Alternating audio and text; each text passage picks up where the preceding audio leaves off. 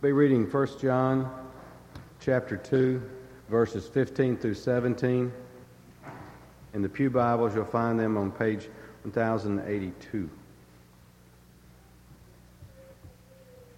1 John 2, 15 through 17. Do not love the world or the things in the world. If anyone loves the world, the love of the Father is not in him. For all that is in the world, the lust of the flesh, the lust of the eyes, and the pride of life, is not, the fa- not of the Father, but is of the world. And the world is passing away, and the lust of it, but he who does the will of God abides forever.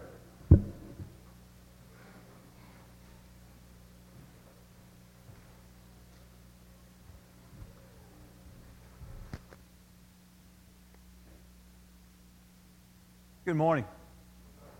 It is good to see each of you. If you're visiting with us, thank you so much for being with us this morning. Your presence here is an honor to us. You've encouraged us, and we hope that we can encourage you. Uh, we have about 100 away for camp this week, and camp is going uh, very, very well. It is, we're already hearing tremendous reports.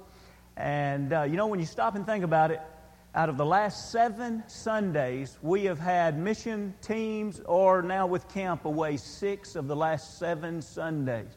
So after a few more Sundays, we might kind of get in a groove. Not that that groove would be better than where we are now. It's wonderful to have uh, folks going around and being a part of many good works all around the world. Uh, but it will also be nice to all be back together again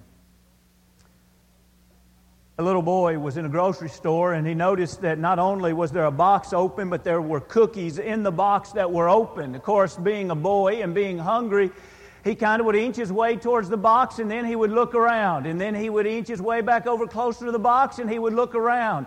And one time, as he was looking in the box, getting very close to it, the storekeeper said, Son, you're trying to steal a cookie, aren't you? He said, Oh, no, sir, I'm trying not to steal a cookie. Now, that right there would be one of the best definitions of temptation. That's what temptation is. Temptation is that moment, it is that window where you and I have to make a decision. A decision are we going to do the right thing and avoid this temptation? Or are we going to step through that temptation and enter into sin? Now, what's interesting, if you've been here uh, frequently for the past several weeks, we're really going to be able to put uh, a series of lessons and the lesson last Sunday morning kind of together. If you were not here, this lesson stands on its own very well. But let me remind you, and if you will, be dropping back to Psalms, the 51st chapter. We spent some time recently in Psalms, the 51st chapter. Before we talk about what temptation is this morning and, and how to avoid it and why it looks so tempting, Let's give a quick recognition again to what is sin. One of the best ways to define sin is to define the terms that are used to describe sin in the Scriptures. Recent, we looked at Psalms, the 51st chapter, and in Psalms 51, verse 1 and 2, he says, Have mercy upon me, O God, according to your loving kindness, according to your multitude of your tender mercies. Blot out my, now notice this, transgressions. Wash me thoroughly from my iniquities and cleanse me from my sin. You remember that transgression. If we'll look at the next slide now, transgression is to cross over the line. When we look at this illustration here of what it might look like, I urge you to keep in mind this is just a version that I have in my mind. But what we do know is that to live by the will of God is to submit to His commandments. It is to practice the love of God. Now, I need to note that. We just had the scripture reading so capably read for us a few minutes, and one of the first things that's addressed in that scripture reading is do we love the world or do we love the Father? The love of the Father is keeping His commandments. His commandments that He asks of us are all good. He never asks anything of us except what is right and what is best for us. And so we have these boundaries where He says, I want you to do these things in your life. I want you to avoid these things in your life. And we come to the edge of that boundary. Transgression is to cross over. Transgression is to avoid or to violate the will of God. And so when we do that, we have transgressed, we have rebelled. You remember that we talked about iniquity. Iniquity is that once we have done that, we have polluted our spiritual condition. Sin separates us from God. It pollutes our life. 2 Peter, the second chapter, verse 22 tells us that that kind of pollution of sin to God is like a dog vomiting and returning to eat that vomit. So that's why it's called iniquity. It's gross. It's disgusting.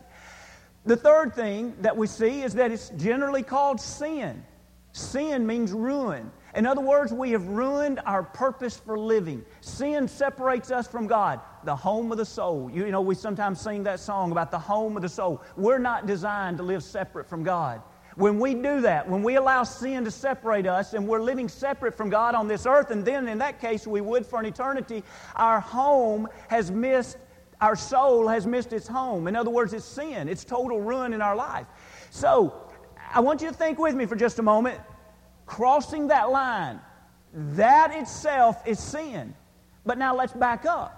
What happens before we cross that line? Look, if you will, to James, the first chapter. James, the first chapter, we have a glimpse. We've just quickly defined what is sin. But now let's think for just a moment. What is temptation? I need to recognize that there's a difference in sin and temptation. Temptation, once we have yielded to it, leads to sin.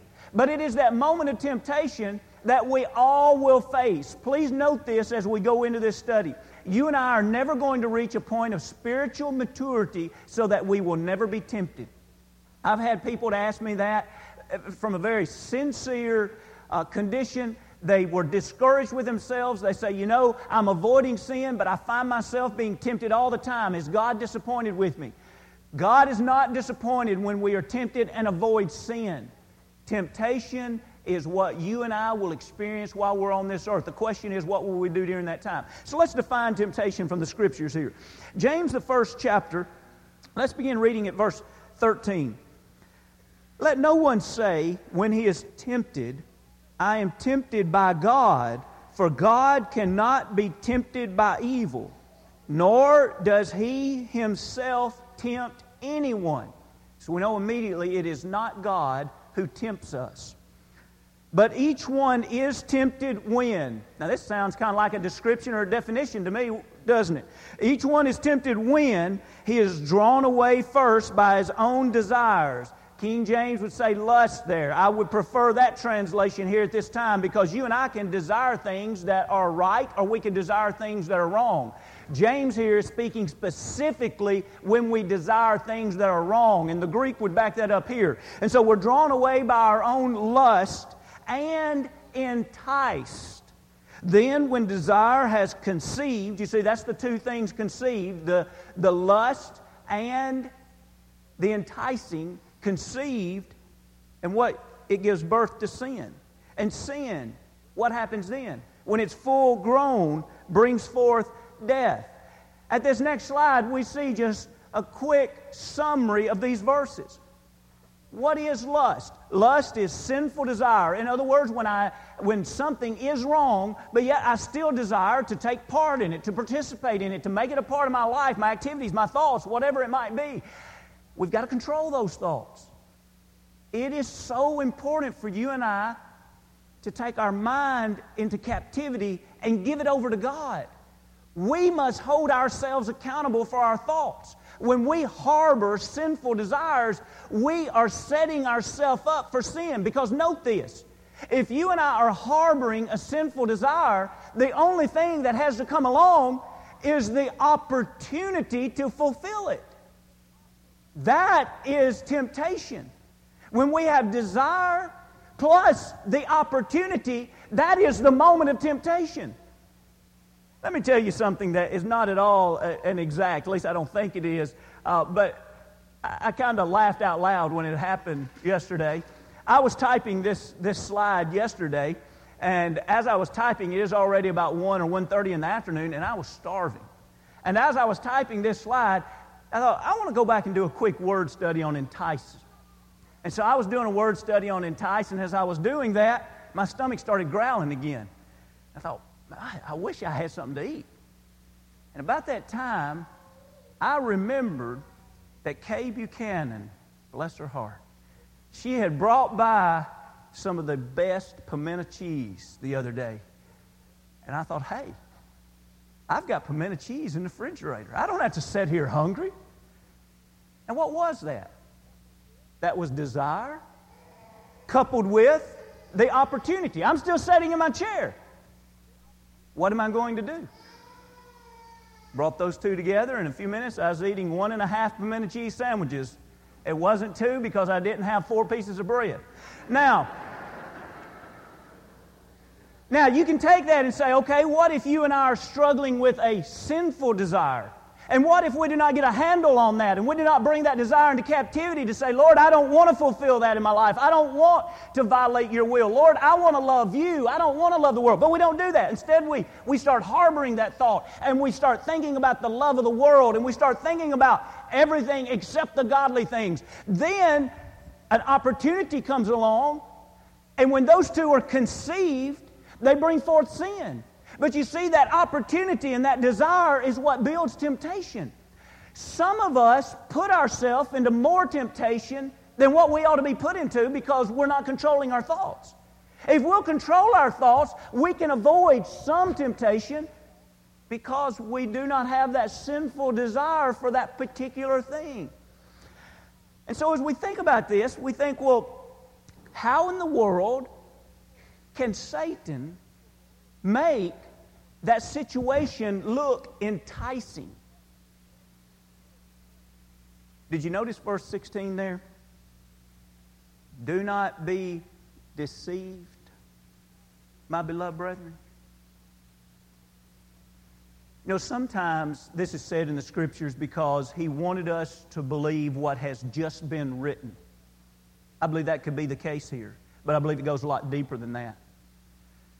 You see, the whole thing about temptation and enticement is that if you and I are not deceived, we would not pass through that temptation and sin.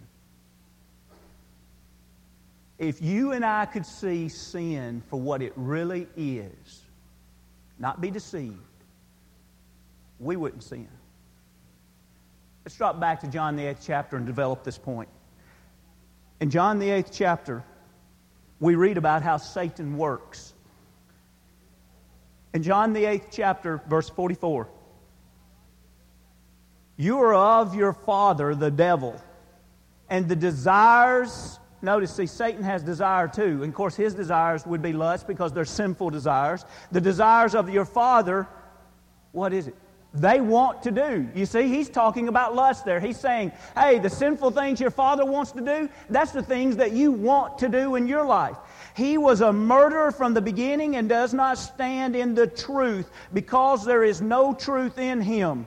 When he speaks a lie, he speaks from his own resources. Now, notice this he is a liar and the father of it. So when we have sinful desire and then we have the enticement, it's just like a while ago when we showed a picture there of the boundaries. It's like Satan holding up something that entices us. But as we look at this next screen, I want you to think about first the first image of the screen there. It's a picture of a fish hook. How easy would it be to catch fish? If you drop that alone in the water? Now, I know somebody's got a story about catching a fish like that, but we're talking about reality and the norm here, okay? You drop that in the water, and what is that saying to the fish? Nothing enticing. Hey, I see it for what it really is. I don't want any part of that. Is that the way Satan works?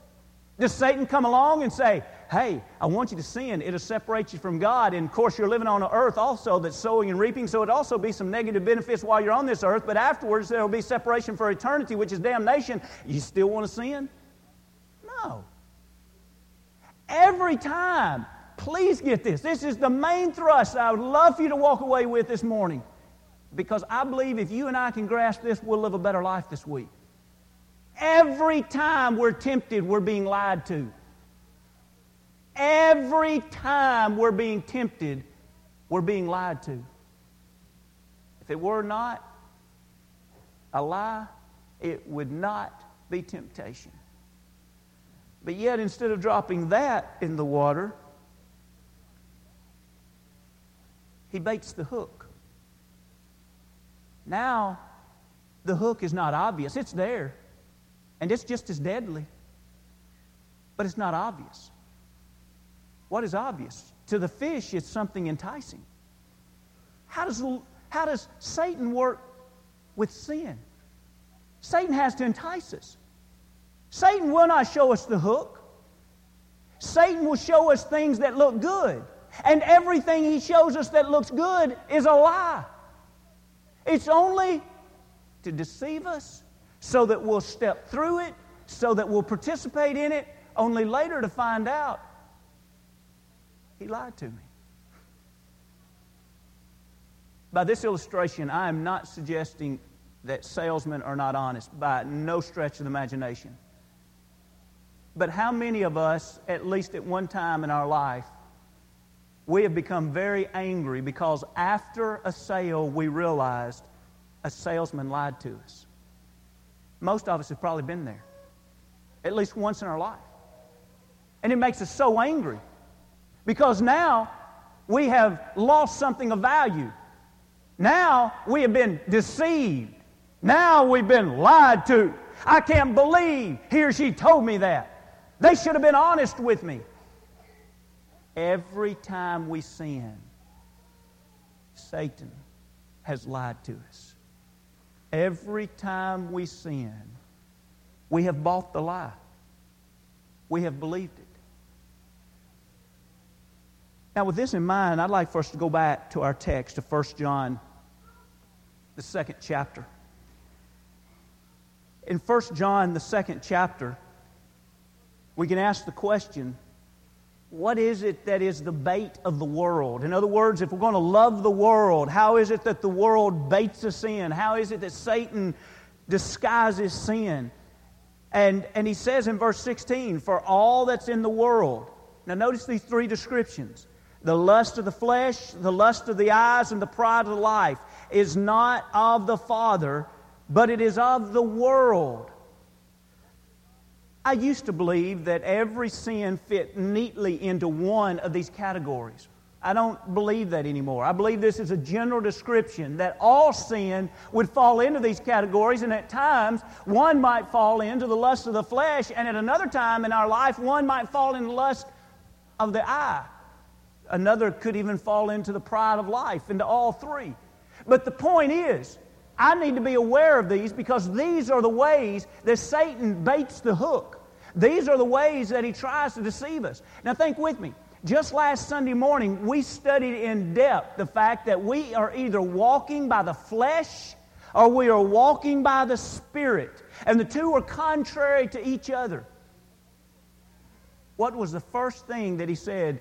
Don't do this. There's a hook hidden in it.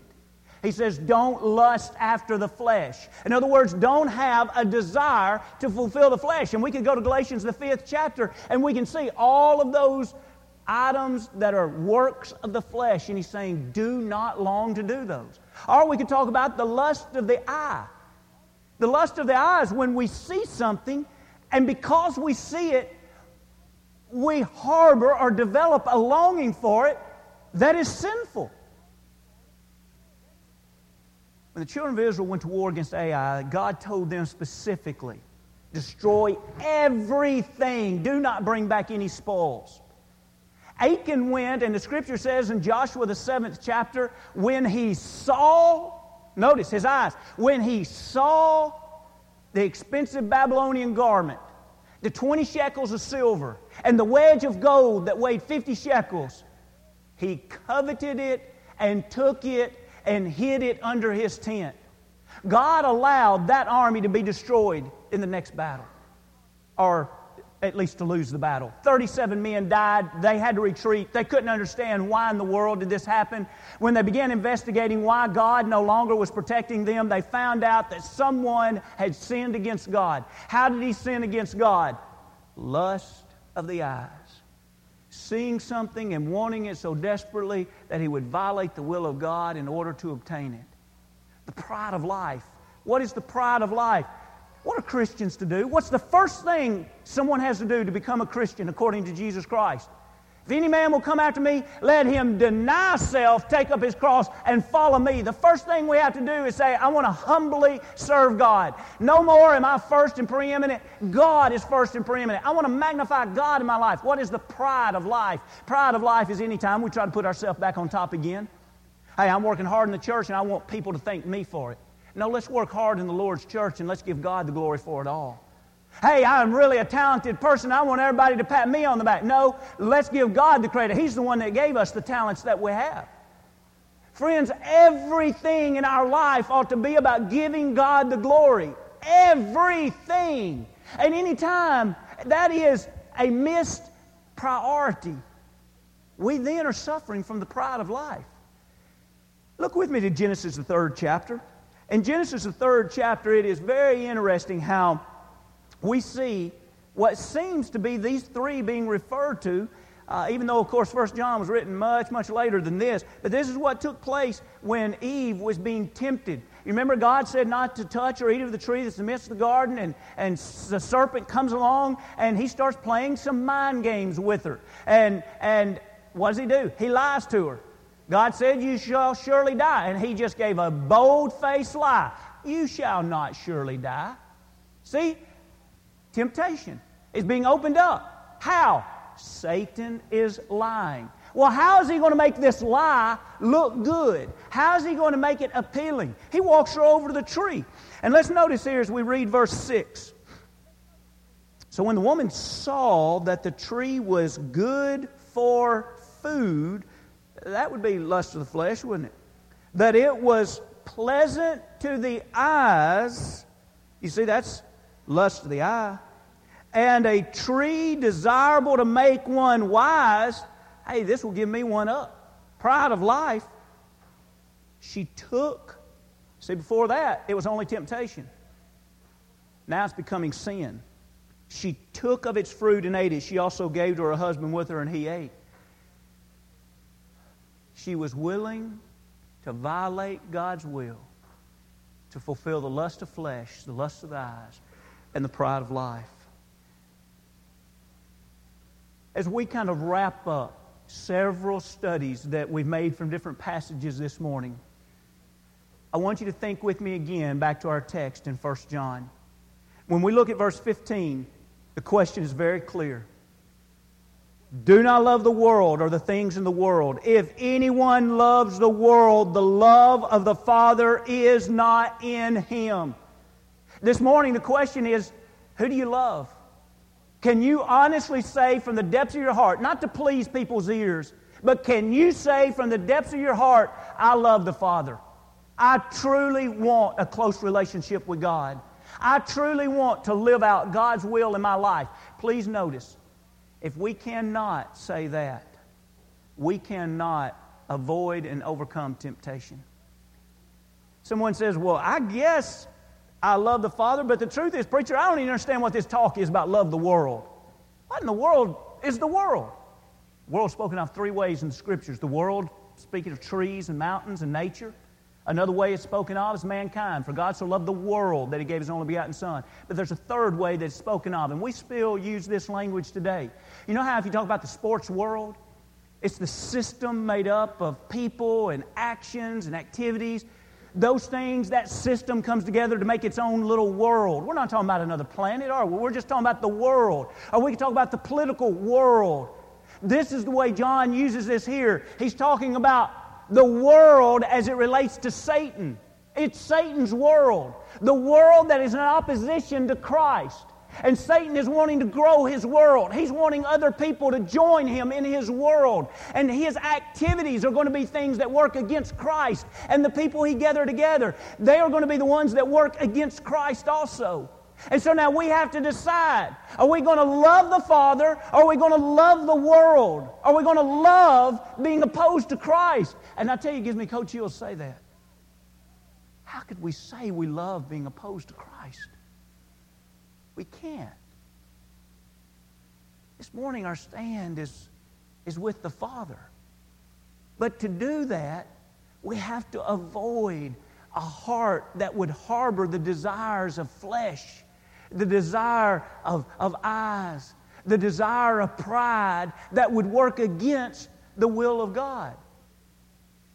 And the results are beautiful. Notice verse 17. The world is passing away and the lust of it. But he who does the will of God abides forever.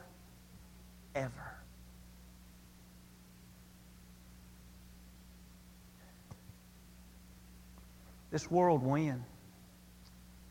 And on that day, those that love the world and they love the things in the world It'll be their end too. And the scripture is called destruction because the, their soul will never reach its home. But those that love the Father, death is simply a passageway to abide with the Father forever.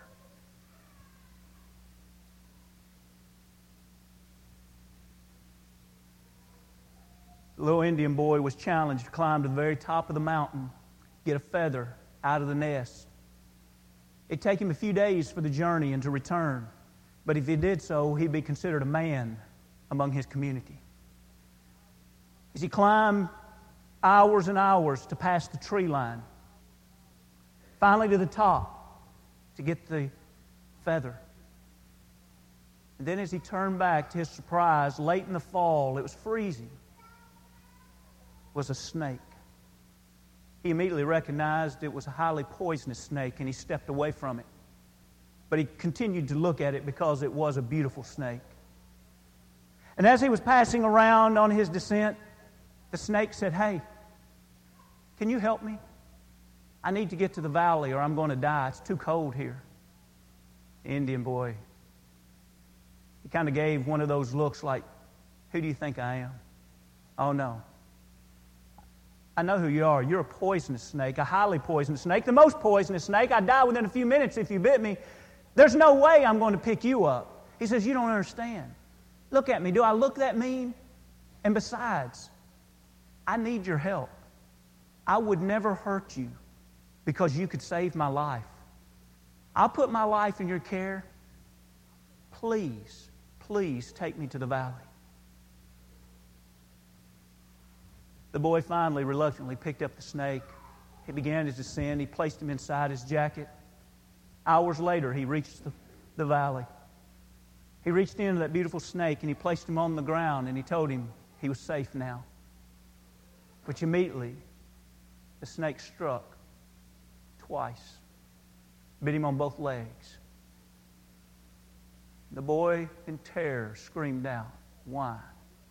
Why did you do that? I did exactly what you asked, and you said you wouldn't hurt me. Now I only have a few more minutes to live. Why did you do that? To which the snake responded, You knew what I was before you ever picked me up.